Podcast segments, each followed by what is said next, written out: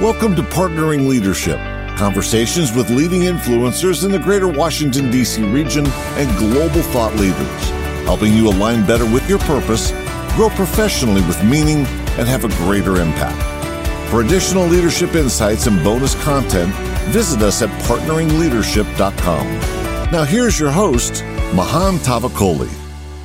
Welcome to Partnering Leadership. I'm so excited to have you along with me on this journey of learning and growth and I am so energized by all the comments I get from you. Keep those coming. Mahan at mahantavakoli.com. There's a microphone icon on partneringleadership.com. You can leave voice messages for me there.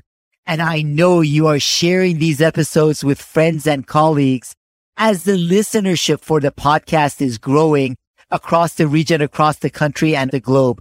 So I am truly thankful to you for being purpose driven leaders and for bringing other people along to become more purpose driven and look to have a greater impact on their teams, organizations, and the community at large. Now, one of the conversations that I've had with leaders over the past couple of months has been a certain level of frustration they're facing with the level of uncertainty with when things will go back to normal. And one of the things I have to keep emphasizing for the leaders I deal with is that we are not going back to normal. And the only thing that is certain in the near term is uncertainty, which is why I will link in the episode show notes to a conversation I had with Bob Johansen. He trains all three star U.S. generals in working with Army War College. And he's one of the people that has flipped the term VUCA on its head. VUCA stands for volatility, uncertainty, complexity, and ambiguity. And we are living in a hyper VUCA world. Bob talks about the fact that volatility requires vision, uncertainty requires understanding, complexity requires clarity, being clear with where we are going and flexible on how to get there, and ambiguity requires agility. So you can listen to that episode to understand a little bit more of the perspective of the kind of chaos we will be facing and how you can lead through this chaos. Now, some of the ideas and thoughts that I share with some of my clients is the fact that the first thing all leaders need to do and need to be able to communicate to their organizations and their teams is our need for embracing the discomfort of not knowing. All of us as human beings have a certain desire to know what's ahead. Even if you think about sometimes people looking at horoscopes or going to palm readers or looking at all kinds of signs over history and even to this day is people are looking to find out what is coming ahead there is a discomfort with not knowing. We need to become more comfortable with that not knowing, most especially at a time when disruption is at such a high level. So the first element is embrace the discomfort of not knowing. The second one is we need to focus our organization and our teams on purpose with humility acknowledging that we don't know where things are going to stand a month from now or six months from now. There is this misunderstanding of leadership that leaders need to come across as confident and knowing where they're headed with respect to clarity of direction. Absolutely. You need to be clear on that direction, but not with respect to the flexibility it takes on how to get there. I love Daniel Kahneman and can spend hours talking about Kahneman and I've read all of his works and studied everything Kahneman has written and has ever done. And one of the things Daniel Kahneman says, he is the Nobel Prize winner for behavioral economics and is one of the best people with respect to thoughts and decision making. Kahneman says, every idea I have is a hypothesis. And what a beautiful way to think about it.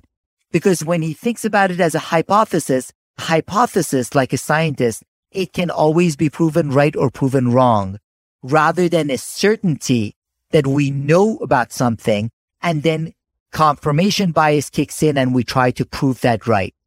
So focus on purpose with humility and that genuine humility needs to be part of how we lead our teams. The third element is thinking in probabilities. I love Annie Duke's book, Thinking in Bets. She was a poker champion and studied a lot of behavioral economics. And one of the things that we do as human beings is we try to think in binary terms, whether things are going to happen or not going to happen. Even with respect to elections, when they say there's a chance that 40% one candidate will win and 60% another candidate will win, when the candidate that had 40% likelihood of winning wins, people say, Oh my God, the polls were wrong. Because we in our minds want to believe that if the chance of winning for one candidate is 60%, that means that, person is going to win rather than thinking four out of 10 days, the other person is going to win. We need to think in probabilities and therefore plan for the future with respect to probabilities. Thinking about the probabilities of different scenarios whether with respect to short term or long term strategic planning. This is really hard for us to do. It's really hard for me to do. So we need to constantly challenge ourselves and assign probabilities and think about it as a scientist as a hypothesis rather than certainty. So the third item is think in probabilities. The fourth one is that we need even greater connection and leading from the heart with empathy and true vulnerability at times like this. All of us see the discomfort we are facing with not knowing. We have to understand that the people around us also feel that discomfort, if not more. Many of our team members are experiencing the same thing. We need a lot more grace for ourselves and the people around us. That is not something that should have ended at the beginning of the pandemic. It needs to continue with the fast pace of change, which causes a lot of discomfort for people. Therefore, it's important for leaders to show vulnerability and have empathy for other people, to show the humanity and lead from the heart. That enables greater connection, which we all need at this stage of any crisis most especially this one. And then a final element I want you to consider is communicate, communicate, over communicate with transparency. When you don't know things, tell people I don't know this, but continually communicate. In most instances, as human beings, when we don't have information, we fill in the gaps in our minds. And therefore this crisis and the uncertainty of it makes it even more important for us as leaders to over communicate with transparency consistently. So the five elements that I believe leaders need to keep in mind is embrace the discomfort of not knowing and communicate that way with your team. Focus on purpose with humility. Think in probabilities lead from the heart with empathy and vulnerability and over communicate with transparency.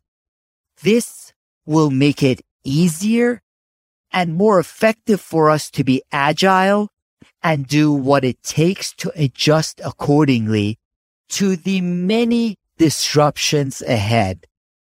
I look forward to hearing your thoughts on this and any other episodes. As I mentioned, keep those emails coming. Keep the voicemails coming. You're energizing me. Share your favorite episodes with your friends and colleagues.